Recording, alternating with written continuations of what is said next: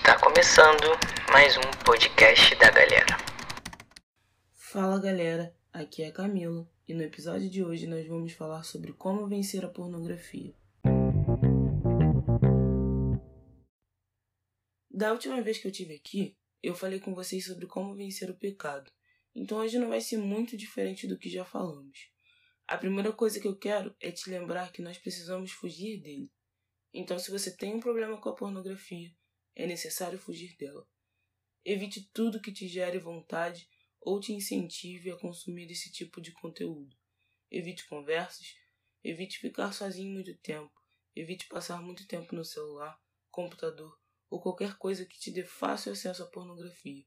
Evite até mesmo as amizades que acham que não tem problema nisso e podem te influenciar a ver.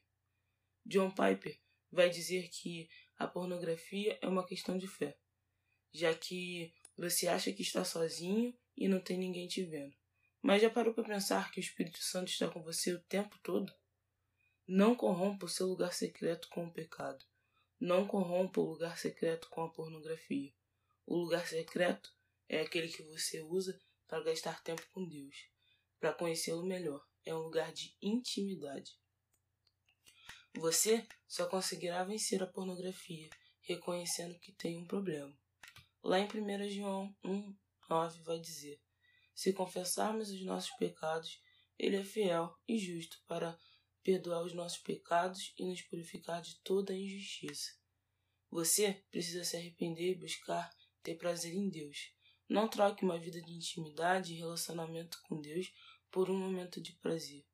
Busque a Ele diariamente leia a palavra, ore, tenha uma vida de adoração. Faça essas coisas focando em se aproximar dele, pois nele não há pecado. Como eu disse no outro podcast, você não pode vencer sozinho. É só através dele que você poderá vencer.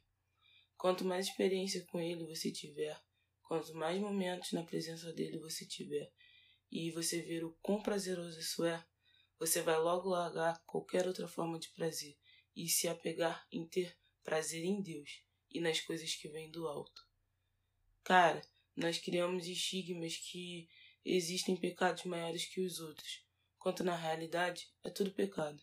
Se você mente, você conta uma fofoca, que é uma coisa que a gente faz muito, ou até mesmo consome pornografia, Deus não vai fazer distinção disso.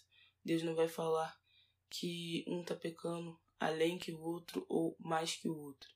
Então nós, como igrejas, devemos agir como Deus agiria, como Jesus agiria, e não julgar o outro, porque lutar sozinho pode ser bem cansativo.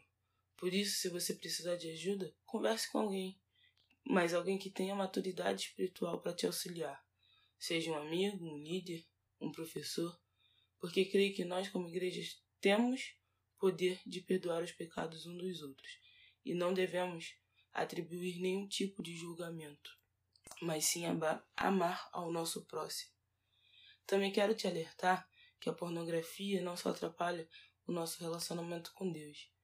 Ela não é só problemática por ser um pecado, mas ela pode atrapalhar o nosso futuro.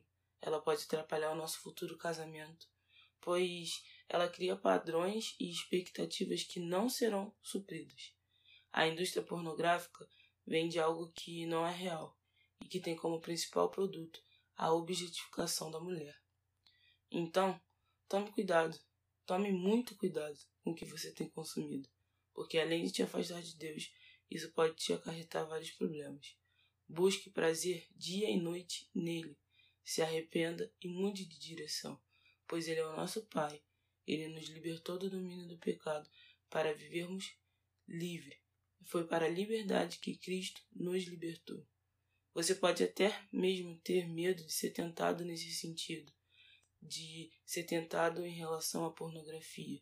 Mas, cara, lá em 1 Coríntios 10, 13 vai dizer: Não sobreveio a vocês tentação que não fosse comum aos homens. E Deus é fiel. Ele não permitirá que vocês sejam tentados além do que podem suportar. Mas quando forem tentados, ele lhes providenciará um escape para que possam suportar. Entenda aqui que a tentação ela é comum aos homens, ela é natural, mas o escape ele é sobrenatural e vem de Deus.